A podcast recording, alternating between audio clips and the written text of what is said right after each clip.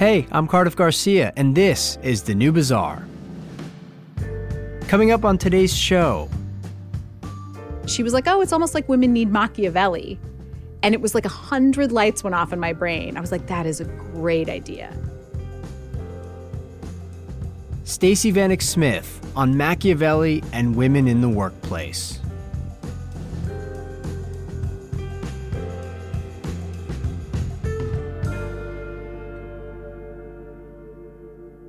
Today's episode is a really special one for me because our guest is Stacey Vanek Smith, who is my friend and also my former co-host at The Indicator from Planet Money, which is the daily economics podcast at NPR.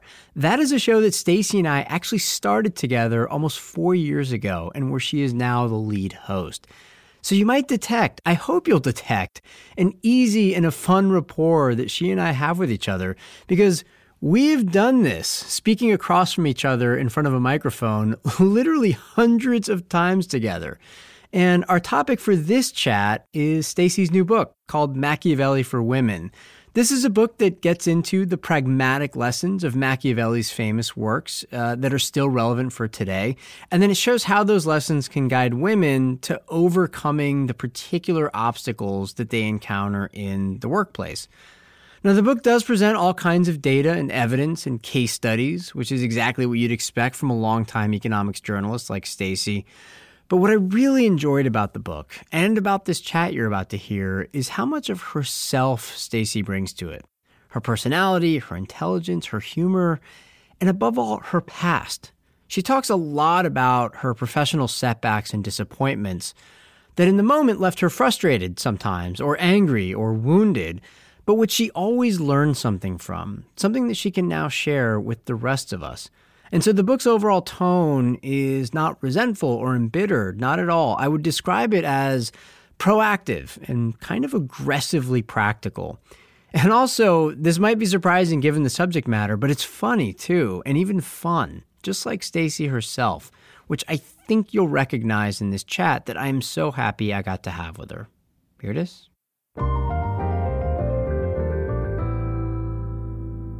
Here is where I want to start, which is like with the formative Stacey Vanek Smith professional experience.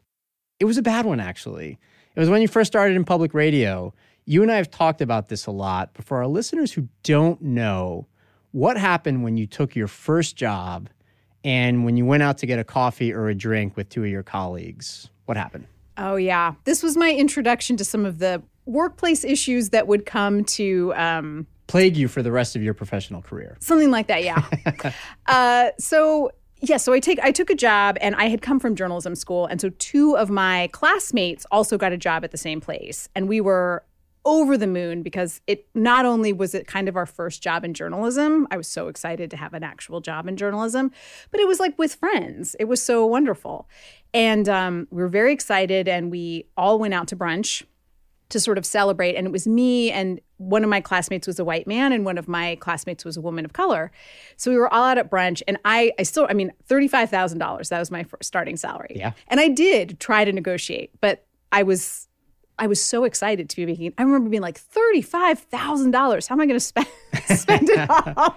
also, you're employed. Also, you know? I was employed. Yes, I would, it was, I was thrilled. I was, it was a, it was a assistant producer job, an entry level job. And so we were all at a, at brunch, and um, the man started complaining about the pay. And he was like, "The pay is so low. I don't know how anyone can survive off of this." And I was like, "I know." And we had all tried to negotiate, and none of us had succeeded. And then the guy says, "He's like, I mean, forty five thousand dollars a year. Like, you can't really. What can you do with that?" And I just remember. I can still, it's so visceral. I can still, it's like, I feel my stomach like drop into my feet. I was like, $45,000 a year. And I looked over at our other friend and her face was just stricken. So I knew that she and I were in the same boat. And so I said, said No, I know. I'm making $35,000 a year too. And she said, I'm making 32. Yeah. And the guy was mortified, of course. I know he kept being like, but we all came from the same class. We have the same position. I don't understand. This shouldn't be. And I didn't negotiate. And it was just, you know, horrible but it was an interesting introduction into the into the workplace and into the wage gap because what's interesting about this is that his salary, your salary, and your other colleague's salary, the woman of color, sort of mirrored the national trend. So let's talk about that. What is sort of the the wage gap right now, the gender wage gap, and, and where it stands, and how that was reflected in that conversation? So overall, women in total make about 80 cents on the dollar uh, compared to men. Um, when you kind of break that number down, it gets even worse. Uh, for instance, black women make about 63 cents on the dollar. Indigenous and Latina women make about 55 cents on the dollar. So when you break the number down, it's even more troubling. But overall, women, it's about 80 cents on the dollar. Yeah. Yeah. No, it gets worse for women of color because Much they're worse. dealing both with, you know, a gender disparity and also with a racial or an ethnic disparity too. Huge. I mean, it's larger than the gender pay gap. So there is a lot happening within that number. But those those like numbers have been frozen for like a decade, almost 20 years, but really pretty frozen for a decade, which is really surprising considering the amount of progress that's been made in other areas. There's another reason that I've thought about this story ever since you first told it to me a few years ago. It's that it had to have poisoned your own kind of relationship with your workplace from the very beginning because you learn that there's something wrong with the way people are getting paid from the beginning. That sort of thing can't help but end up contaminating your view of your own colleagues, you know, the other people you work with, the people that you often have to collaborate with. From the very beginning, it's going to make you suspicious of the workplace. And I guess I'm curious to hear about like how that affected your own relationship to your colleagues and to the places you've worked ever since. It definitely affected it. I mean, I think from the beginning, I've had a little bit of a suspicion towards the places where I've worked. And the funny thing is, a lot of the places where I've worked are very sort of good places, started on with, you know, a very sort of beautiful um, mission statements and things like that. I think it did give me like a sense of mistrust around salary and how people are valued. Because to take the story forward, um, so the women of color actually went to HR. We were two weeks into our jobs, three weeks into our jobs. And she talked to the person at HR about what had happened. She was very concerned.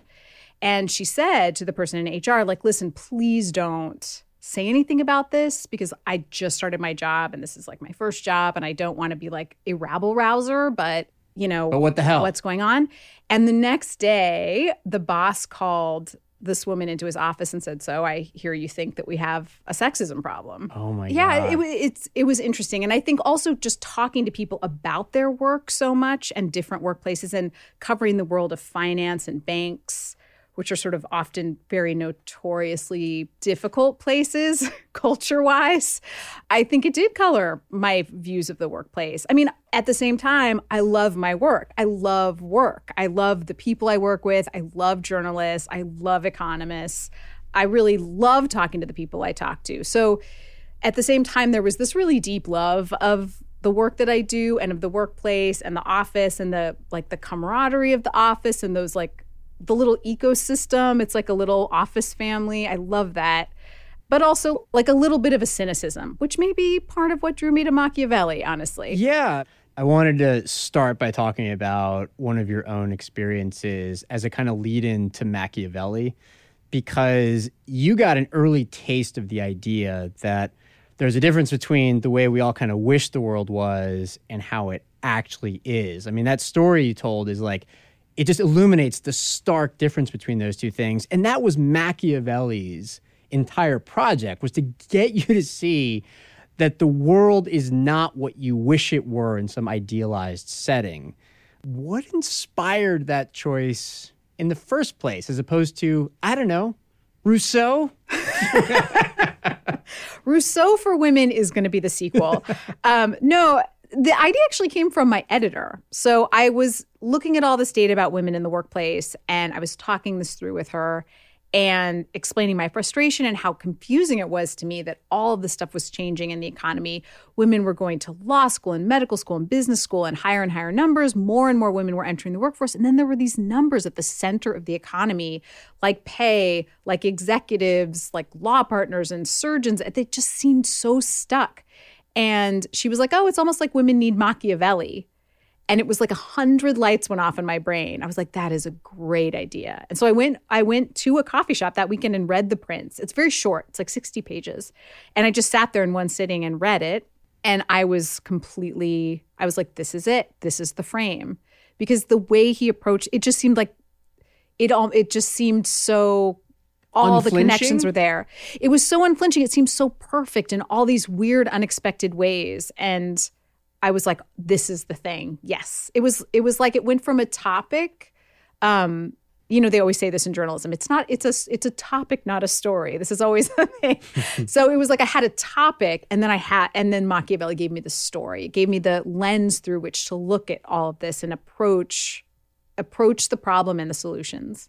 Tell me about The Prince, his famous work that you read in that coffee shop and the story behind that. Speaking of topic, not a story, what's the story behind that? yes. So, so The Prince was essentially a cover letter. A cover letter. Yes. Like a job application. it was letter. a job, 100% a job application. It, like, even in the very beginning of The Prince, he writes it to Lorenzo de' Medici. He wanted that guy to give him a job. It did not work. but that's what it was supposed to do. So Machiavelli, um, he grew up uh, near Florence. He was Florentine. At that time, it was Italian city states, so Florence was kind of like its own independent little little fiefdom. Little sorts. fiefdom, yeah. And Italy was just in total chaos at the time. The King of France was roving around, taking over this part and that part. The Catholic Church was invading different areas. It had its own little army. There were generals, there were despots, there were a bunch of powerful families, and there was just very bloody. Um, and so Machiavelli was from a family he had like a certain amount of money. He was but his it wasn't he wasn't from a great family sort of like from an okay family. Uh, but somehow he got this job which was pretty much a coup um, as essentially the secretary of state for florence. And there was a, like a florentine council. Florence was like more or less a republic there was a council. And so he was supposed to he was like a diplomat. They sent him around. He was he went to france he went to rome. Popes knew his name kings knew his name and he was supposed to sort of wheel and deal on behalf he was a of striver Florence. and he got this he great was a job. striver. Yeah, yeah. he was such a striver. He loved his job. He was always galloping around with secret documents and florence did not have a lot of money and they had no army. So he was basically negotiating all the time just with his like wits so his powers of observation were very important and he just like just so clearly loved his work. He wrote a lot of letters to the people he worked with. The people he worked with loved him. He was apparently like kind of the life of the party, very smart, very charming, just very astute. Um, and he loved, loved his work. And then Florence got taken over by the Medici family. And they took all of his money away. They took all of his property away. They threw him in jail. They tortured him. It's it's kind of amazing that he lived actually that he wasn't killed. And then they ran him out of town so he was in exile. And he missed his job. He loved that life. He wanted back in the fold. So he wrote the prince as like kind of like an amuse bouche of his ideas. You know what i mean? Yeah. um like he was he was like here is my philosophy and he thought it was like this is the best i've got and he was hoping that Lorenzo de' Medici would read this. Lorenzo de' Medici would like took everything from him. I mean, it, it's really painful at the beginning of The Prince because he's like, you know, I'm unworthy of your greatness, and if you have it second and your amazing schedule to even sure, he's sucking this, up a little bit. Oh, he's, he's, he's trying to get back into the good graces of the people who ran him out of town. On right? power starts out, he's just groveling to this guy who took everything from him. It's just mortifying when you read it and understand what's going on. Uh, but then he was just he was hoping that Lorenzo would be like, "Wow, this guy's the real deal." Whatever he was working for the other side, but like we've got to get him on our side. But it didn't work. He, I don't even think Lorenzo did read The Prince, but the Catholic Church did, and they were horrified, and they threatened to excommunicate anyone who even bought it. So, and they were horrified because the ideas in it were all about like how to take power, how to keep power, a lot of scheming and things that you now associate with the word Machiavellian. Is that right? Yes. So, yeah, the prevailing view before then had been kind of like Cicero, play, this idea of like humanism basically just this idea of kind of greatness. Like you want a leader to be great. They should rule ethically. They should be a good person. Like I don't know if, you've ever read Cicero, but um, it's very inspiring. You feel amazing about being a human being, just the infinite possibilities. We're all so godlike and full of promise.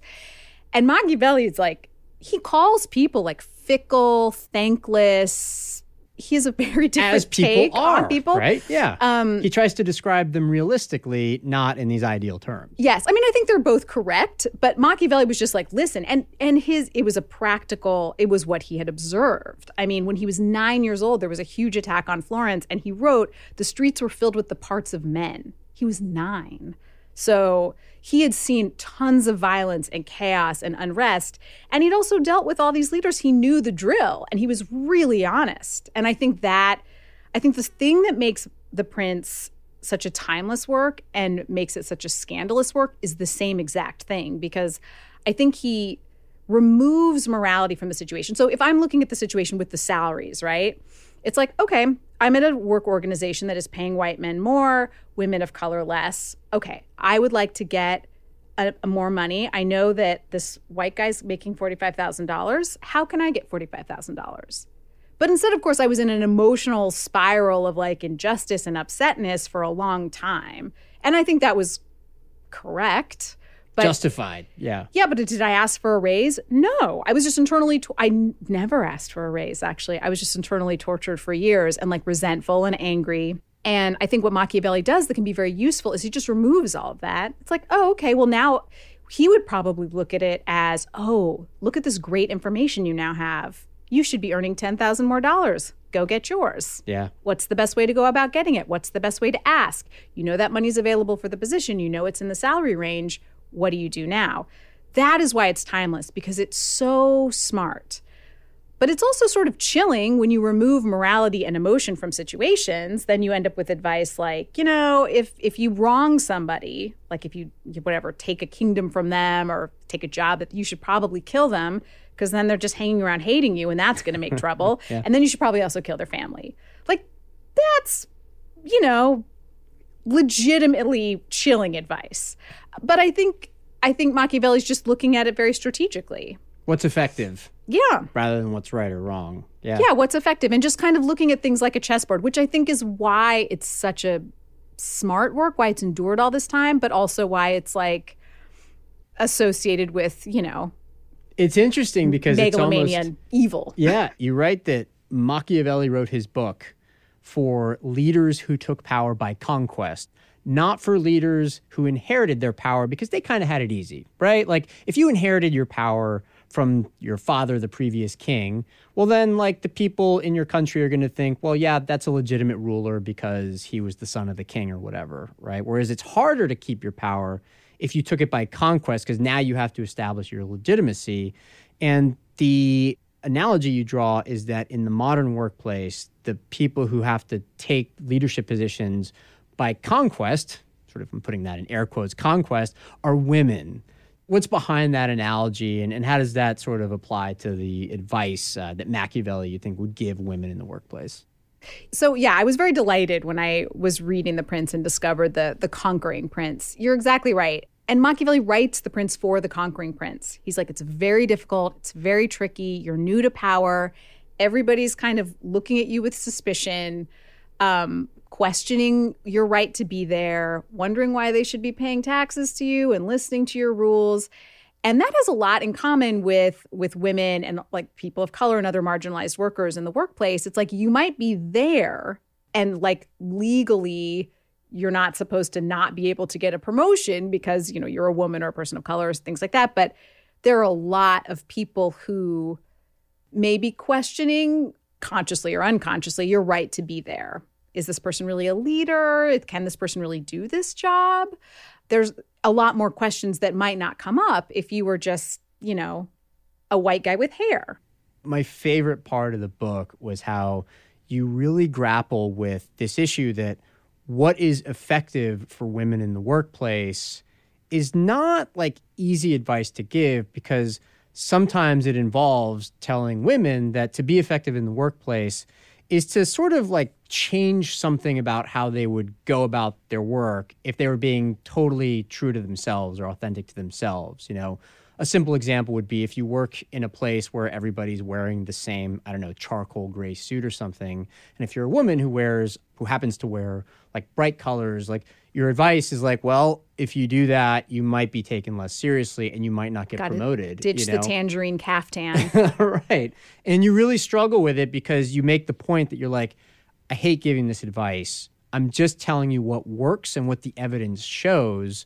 But there is a real sort of grappling, a real kind of compromise that we have to like look at because, again, the world is not the way we wish it were. Maybe we'll get there someday, but right now, this is the stuff that works. And choose to follow the advice or don't choose to follow it, you at least should know the facts. But you really struggled with this, and it's in the pages of the book. I'm wondering how you feel about it now that like the book is out there. How did you process thinking through these issues where you're basically telling women that they have to do things that men don't have to do in the workplace because that is what is effective for women? I mean, it was the hardest part about writing the book, but also I made a decision really early on that I was just going to be as honest as I could and to try to come up with solutions given the facts that were there. Because I, I myself had read, I, I'm a big homework person. and so when I wanted a raise or I wanted a promotion, I would read management books and negotiation books. And the ones for women are often like very horrifically like you go girl power you know you go in and demand yours and i had tried that and it doesn't spoiler alert it didn't go well uh, and then i tried to just you know use the advice that's given to everyone sort of the generic advice which i think is often geared towards men in the workplace that also hadn't worked and i was so frustrated and then i was looking so that was my personal experience and then looking at these numbers like the economic data I was like, something isn't working here. And I wanted to at least be honest about exactly what the research showed and to try to come up with a solution, even if it wasn't a solution that I felt great about.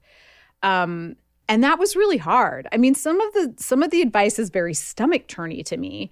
For instance, I mean, one of the very small things is like, you know, if you're a woman and you smile in a negotiation or you emphasize a social connection with the person you're negotiating with, it's it's more likely to go well because people have often negative reactions to women speaking in an assertive way or advocating for themselves. There's people tend to think like, oh, who do you think you are? You're being selfish and grabby. They just tend to have sort of an, a, an adverse reaction, even I think if they do not mean to. And women are treated differently than men in a situation like that. Men are often um, rewarded for being assertive or for being dominant in a conversation or in a meeting.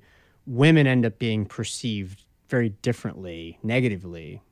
Yeah, I mean, if if both you and I go in and ask for a raise, like let's say we both go in and ask for a ten thousand dollar raise, even if neither of us gets it, or even if we both get it, chances are you will leave the situation and they'll be like, yeah, you know, good for him. He's asking for himself. This is good. He's like pushing for himself. He it's understands his value. Yeah, like that that's that's good. And and chances are it'll be like, wow, she's really pushy. Like she's a little and those feelings, nebulous as they are, and even if it has no material effect on either of us, or you know, we both get our raise or neither of us get our raise, that feeling, that sort of negative takeaway can have real effects later on. It's like, who should we put at the head of the project? It's like, well, I don't know. She's a little like that stuff has real effects. A lot of racism and sexism play out in those sort of nebulous reactions that are unconscious for a lot Yeah. of people. And so it's a it's a tricky situation. I wanted to at least make people aware of it. And one of the most disturbing pieces of advice I got from a, a really brilliant gender researcher, uh, Joan C. Williams. She's a legal scholar and a gender researcher, and she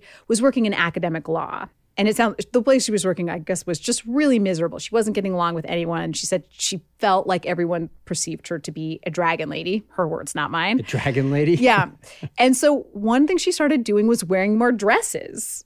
Her daughter was going through this like dress obsessed phase, which of course she was because Joan is this like very ardent feminist. So her daughter was, of course, obsessed with dresses. So Joan started wearing dresses to kind of match her daughter and noticed that she was getting a different reaction at work just by sort of quote unquote softening the way she dressed, feminizing the way she dressed.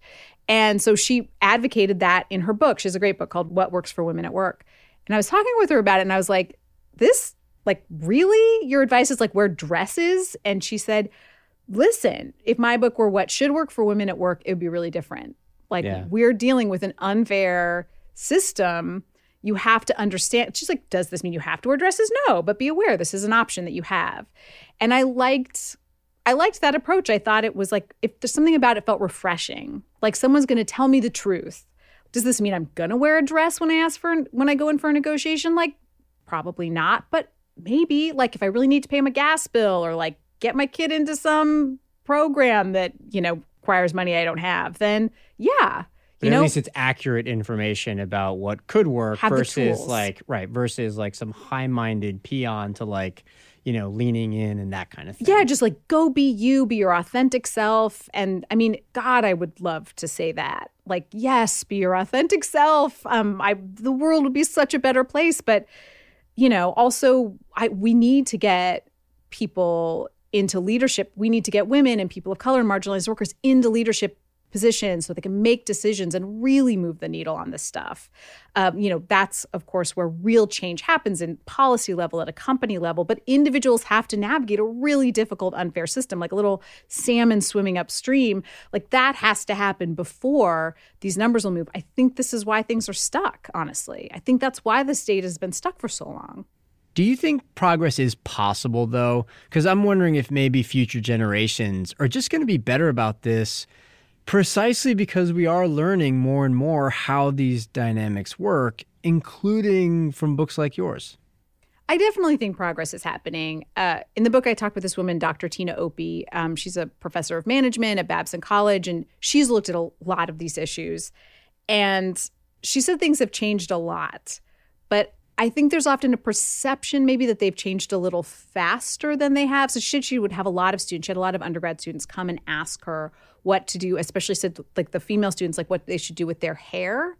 And this is, of course, really loaded. And Tina is a black woman, and she said she's thought about this a lot, and she's written a lot of like done a lot of research on hair and like how to wear it. And she said, you know, it's it's an impossible question in a lot of ways. She's like, so I just tried to be really honest and said like that's harmful to people to conform in a way that denies your identity. Um, this happens a lot to like non-binary and trans people too, uh, where it's basically you're like, can you be not you? Can you sort of deny your identity in order to get a job? And then she's like, but you need to balance that with like how much do you need this job and the fact that like here's what it makes you more likely to get the job. So she said she would just lay this out to her students, and that's how she handled it. Um, but I mean, there is a real hit. Like, it's not just like, oh, if you wear a dress, whatever. I mean, there's a real hit to your identity if you're like dressing in a way that doesn't feel like aligned you. with your gender, right? Or if you're sort of doing something that sort of denies your race or trying to look less, whatever. And that's really destructive. But then, like, you also need to earn a living. Also, it's it it's really really hard. It's Yeah. really hard. Not that any more were needed, but it is another sign of lingering inequity that so many women and non binary people and trans people still even have to think about these kinds of things, and men don't. So, for example, there is a deep sexist history behind men telling women that they need to smile more, right? There's a sexist history behind like men trying to instruct women on how to wear their hair in the workplace, right? it is still something that's being considered, which is why a book like this is so relevant. Your book, I mean, because we're not at the place where the workplace has changed enough that this is no longer irrelevant. I mean, I did have a couple people say to me when I was researching the book, like, well, don't you think that question's like a little outdated? Aren't aren't we kind of past that? Haven't we kind of solved that? And I was like, well, I would think so. But if you look at the data, like, no, we really haven't. Like, look at the pay gap. Look, CEOs are 80% male, 90% white. The numbers are worse for Fortune 500 companies. So, like, the wealthier the companies get, the whiter and more male they get. No, like it seems weirdly dated. Like it seems like a book that should have come out in like 1982. um, it really, I mean, it really does, but it, you know, it's still quite relevant. I feel like there's a feeling that we've progressed maybe further than we actually have. And we have to be realistic about where we actually are. Yeah. I want to make one final point about the topic of authenticity because it seems to me like we all have multiple authentic selves, right? I mean, I speak differently to my family than I do to my friends in a bar. And I speak differently to my friends in a bar than I do to like my professional colleagues. And I speak differently to my professional colleagues than I do to, you know, a romantic partner or something like that. None of those selves is inauthentic, so to speak. It's just that I'm going to be different in different situations. Everybody's like that. And so, this idea of figuring out what your authentic self is in a given context, in a specific workplace context, makes a lot of sense to me. It's just also a really hard problem because there's times when you really want to be able to express yourself in a certain way, but you have to do the work of figuring out whether it's going to actually help you or not or at least know what the information is, which I sort of see as the goal of this book. Have the information and then make your own choice, right? Is that Yes. about is that about the right depiction here? Yeah, I mean, yes, exactly. I feel like a lot of it's easy to get stuck in certain situations or not understand why things aren't happening or why you're not moving forward as fast as you want. I mean, this has certainly happened to me in a bunch of moments in my career. And to get unstuck, to have options, to at least see different ways, even if it's a way you don't want to take, there's at least a way. And I think a lot of the things that happen seem so puzzling on the surface. And then the reasons behind them are sometimes not great, but at least if you know them, you can navigate them. Yeah. There is one area where you think women could like bolster their confidence, which is in terms of knowing their own worth, because that at least is a good, healthy starting point from which to start negotiating and starting to figure out what's going to work, you know, inside a professional setting. And it reminds me of another story you tell about yourself in the workplace, which is when you discovered that one of your colleagues who had less experience was making a lot more money you know even though you were doing roughly the same job but you had more experience but you were making a lot less. And sort of what happened afterwards you had a really interesting conversation with a friend. Can you tell that story? Yes, this was very interesting because, and I think the thing that was the most upsetting to me was my, co- it was a male colleague and we had the same job. And I found out he was earning quite a bit more, like a lot more, like more than, it was like, I don't know, it was like $20,000 i just want to be clear this wasn't me It wasn't Cardiff. No, no, no. It wasn't you, Cardiff. Uh, and I remember some part of me felt like it made sense. Like some part of me felt like, oh, but that's how it should be. And it was so upsetting. And I kept walking myself through the facts. Like, no, I have X years of experience. He has Y years of experience. I produce X amount. He produces X amount. But somehow I was like looking at the situation from the outside, I was like, yeah, I should probably be getting more than me. I don't know why I thought that, but I think that was the most upsetting part of the whole thing was that I it wasn't just perplexing to me. It wasn't just like you had internalized weird. this had idea internalized that there it. should be a wage gap because it had existed for so long I think that's why the whole thing was so upsetting to me. And so I called a friend of mine and was just like really, really beside myself. And I was, I, I felt really embarrassed for some reason. I felt like somehow embarrassed that, that I, because I had really tried to negotiate. Like I'd really tried to negotiate. I thought I'd kind of nailed it.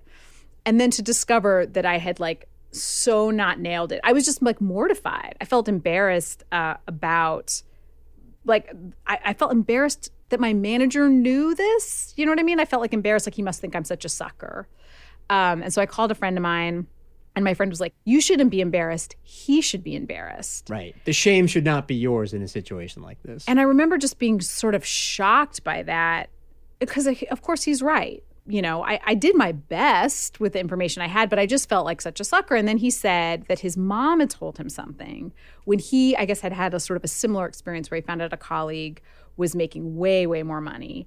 And his mother said to him, The pain that you feel right now is just you waking up to your own worth. And that can be hard.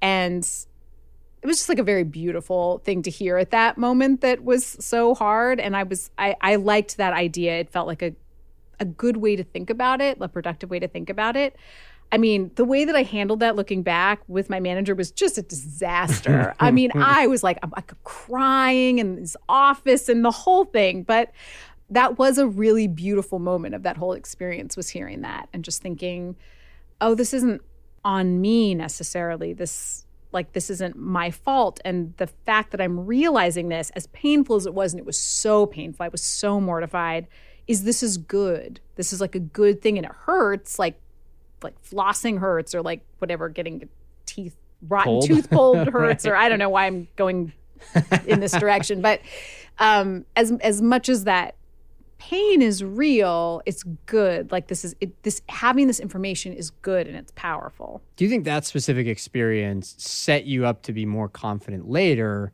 to demand what you're worth, to bargain more aggressively for, you know, equal pay for doing the same job and, and that kind of thing?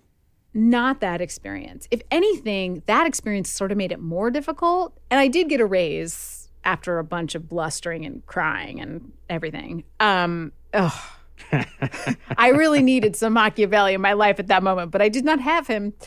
Uh, the thing that actually gave me confidence was was something I learned a little later, and I kind of happened upon it because I remember just wondering about my own productivity, and so I made a spreadsheet because it, it was a question of a raise, and I realized I produced X amount more than the year before, and I was able to use that in a negotiation to be like, I am producing X amount more than I was last year. So I was able to show like a material. I remember that was the first time that I used like data in a negotiation.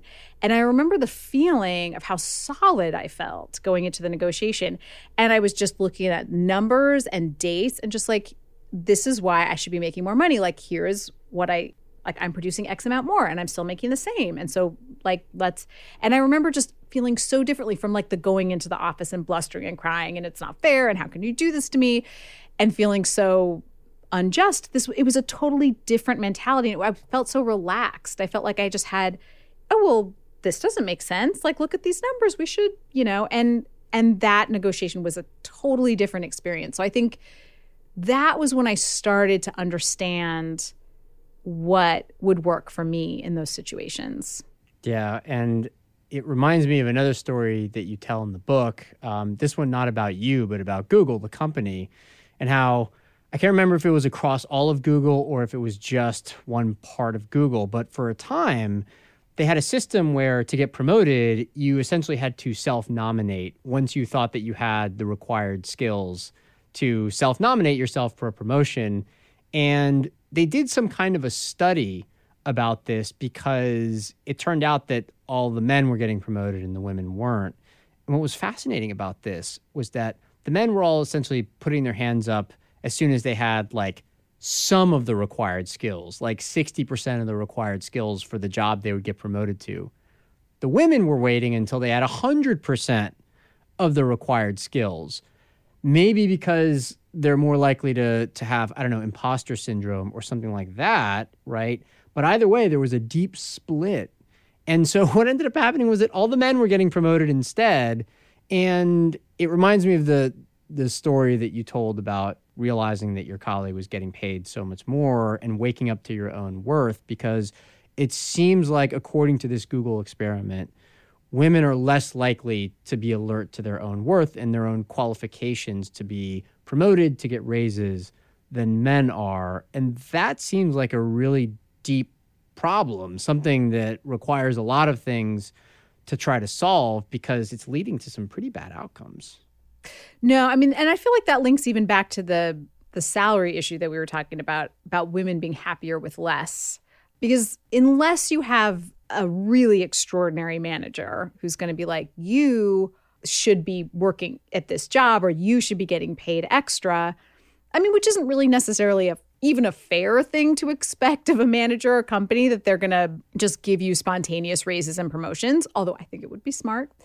You have to it really all starts there, I think, of trying to kind of wake up to your own potential and worth. And that's really hard. I mean, it sounds like, oh, like just see how worthy you are. Like, but I don't know. I mean, sh- do I have the qualifications to apply for that job? It doesn't feel like I do. Should I just apply for it? I mean, there's a real question there. So that's where I think, at least for me, getting facts is so helpful because then you can look at, okay, well, like, let's say whatever Randy applied for that promotion, what skills did he have when he applied? And, and if you don't know, maybe talk to him and get information, get as much information as you can. And I think that is the thing, at least for me, is the most helpful because it's just hard to know. I mean, maybe I'm really not qualified for that job. Like maybe I'm really, really far away from where I need to be. I mean, that's an issue too, right? I mean, we've, I think, all talked to people who feel ready for a job that you don't think they're ready for. You know, I've talked to a lot of people in, in radio over the years who want to go here and want to go there. And a lot of them you know, I've I've seen both. I've seen people who don't feel like they're qualified for things they're so obviously qualified for. And I've seen people who feel very qualified for things that I did not feel they were qualified for at all.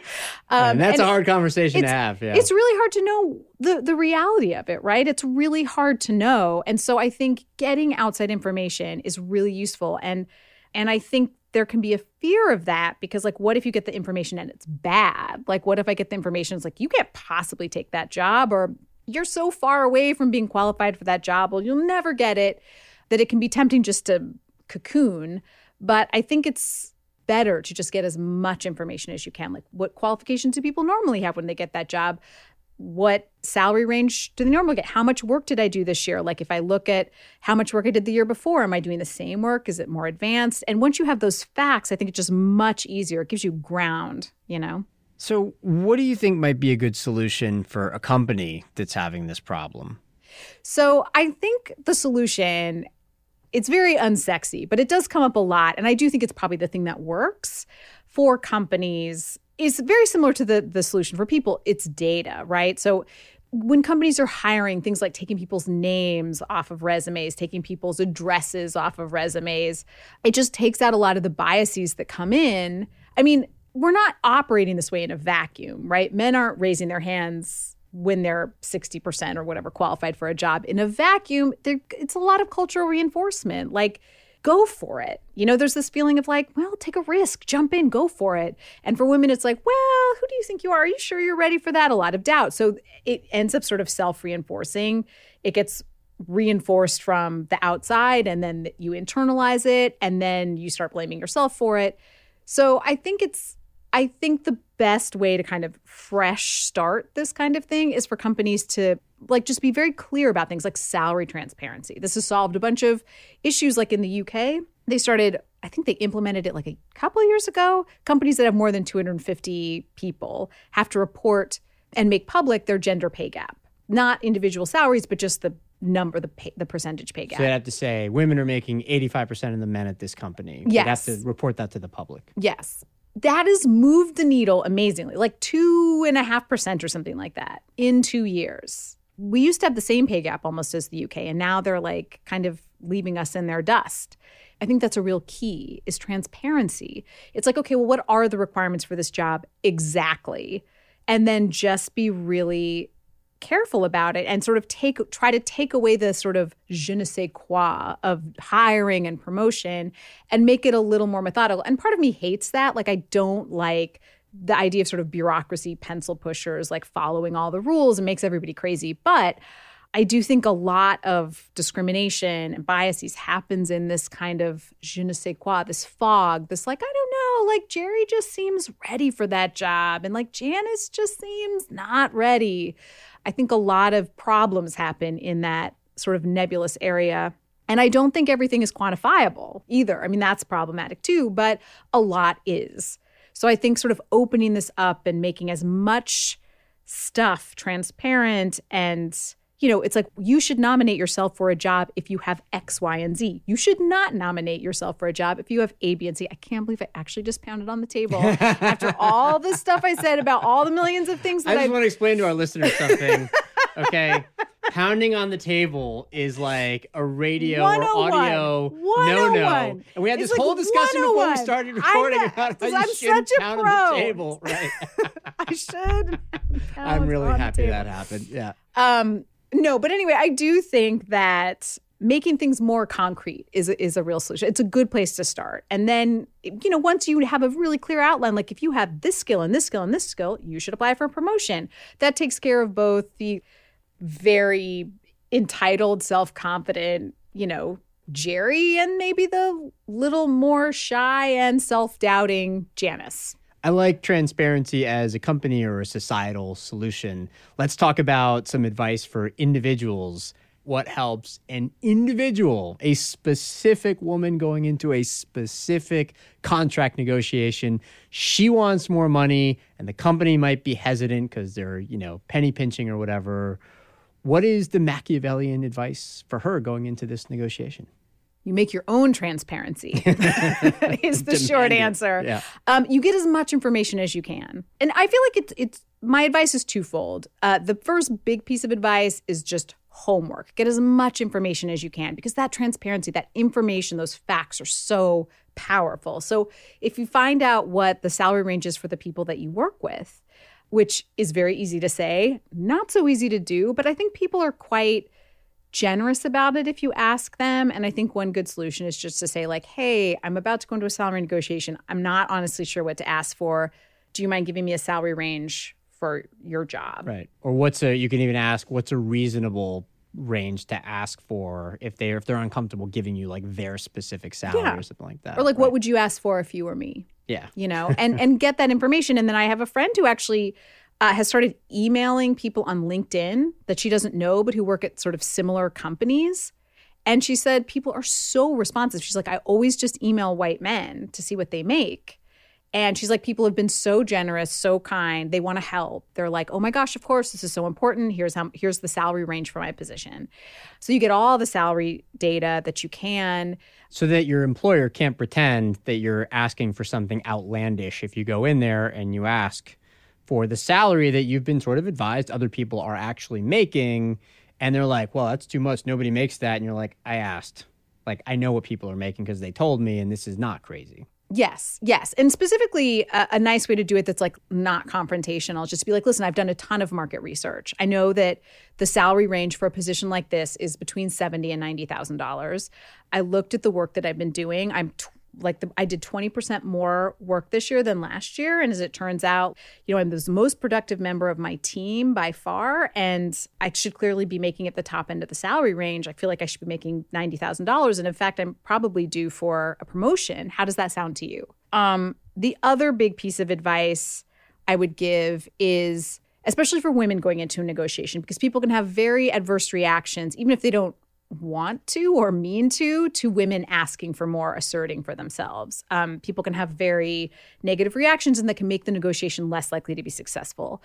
So one thing that i recommend is to to avoid getting into a situation where it feels zero sum gamey where and antagonistic in other words like you'd better pay me 15000 more dollars or i'm walking.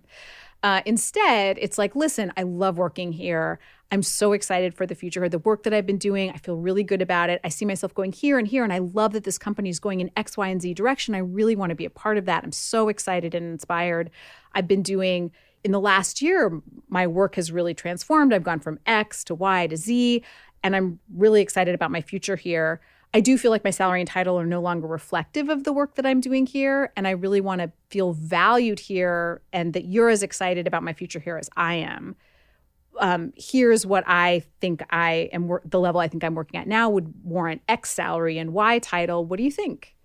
And so you're talking about a future together. And it's not just like, pay me this or else. And I actually think that's a better negotiating tactic for everyone because, at least for me, I have always felt sort of a high noon standoffy feeling around negotiations.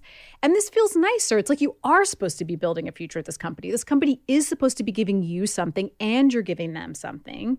And ideally, it is a relationship, it's not a battle. So to present it that way feels more productive. And then you're telling them where you want to go and the parts of the company you're excited about and your vision for yourself going forward. And that's information that is useful and good for them to have and you're telling them what they need to give you to make you happy. They cannot do it, but that's okay. Then there are ways around that too. But you're at least that's a lot of good information that it's good for them to have. So like, okay, we really like we really love Cardiff. We really want to keep him. We know he's interested in working on environmental law cases. Oh, we should put him on that case. You know, so they know. So you're giving them information that they can start to help make you happy too. So it's collaborative rather than confrontational. Yeah. And it's future oriented rather than saying, I deserve this money because of the work I have done. You're saying, here's what I'm going to be doing for you in the future and pay me to like clear the deck on that so that we're all happy because I'll do this great work for you and also I'll feel like I'm being justly compensated for that work. Yeah. Okay. I like that. I like that. Um, in terms of who throws out the first number, so you go in there and you're like, I want a hundred thousand, or do you say, no, no, no, I want to know what you plan to pay me, employer? Uh, who goes first and why? That is a great question. So this I thought I knew the answer to this question going in and I don't know what to think now. So conventional wisdom is you do not name the number. Who person who names the number first loses because they've shown their hand essentially, right? And you don't want to say, "Well, I want to be paid $60,000" if really they were just about to offer you $85,000 and then Then you screw yourself. then you screw yourself because Right. you know it's the transparency issue like whoever is hiding the most information it's whatever information asymmetry right you don't want to end up in a situation where you've shown your hand and they don't And also, a lot of people I know are worried that if they throw out a number first and it's too high, that the employer will just pull the offer if it's a job offer. Yes. Or they'll consider it so ridiculous that like the whole thing becomes unrealistic and it leads to a rupture before you've started what you had hoped would be a negotiation. Right. So it's like you might start way too low and screw yourself, but you're worried that if you start too high, you're going to end up like completely like screwing up the relationship. What is wrong right? with this guy That like i'm so where yeah. do you think we are i Yeah. know the information that i got i mean basically it, it depends on the amount of information that you're able to get. One thing that happens to women a lot is lowballing. So that is a pretty strong argument in favor of naming a number. It's called anchoring in negotiation. You anchor the discussion.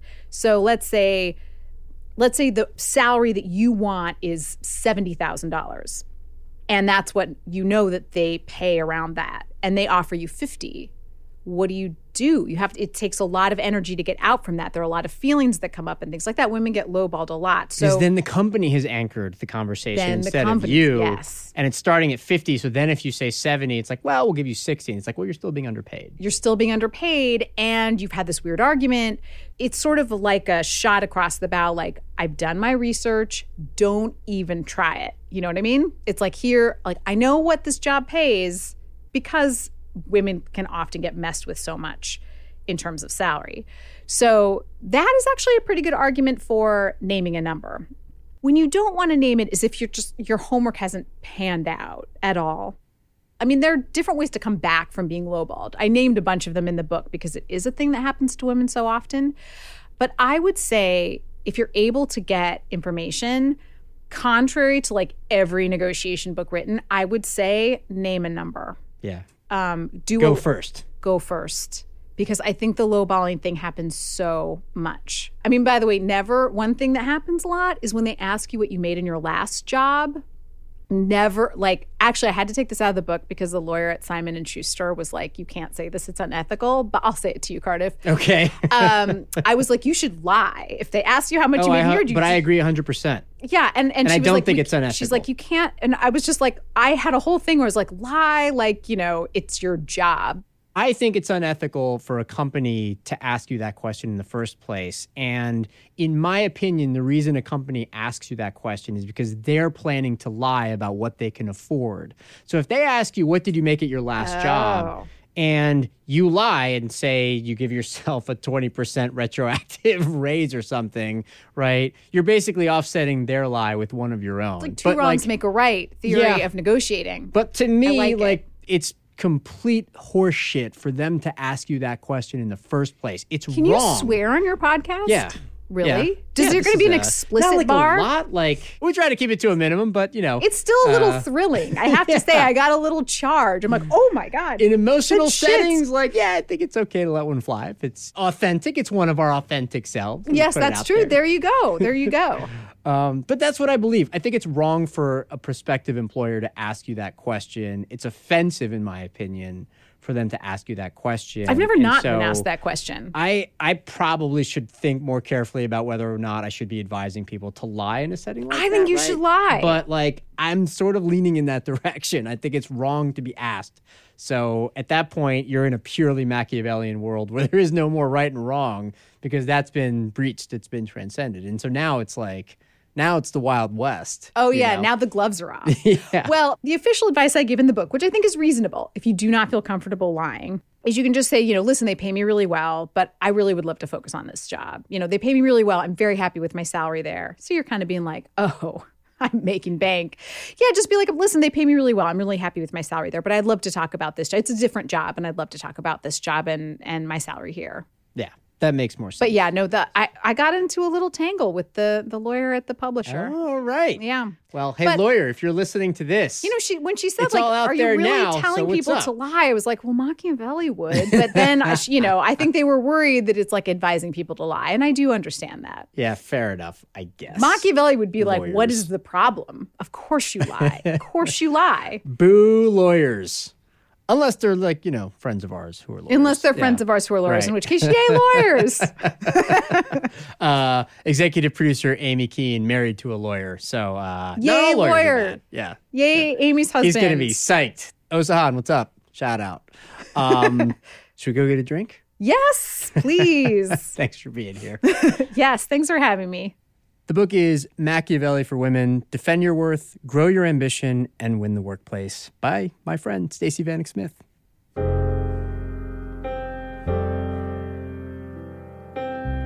And that's our show for this week. You can find links to Stacey's book in the show notes for this episode, and we'll also post a link to the podcast that Stacey hosts, The Indicator from Planet Money.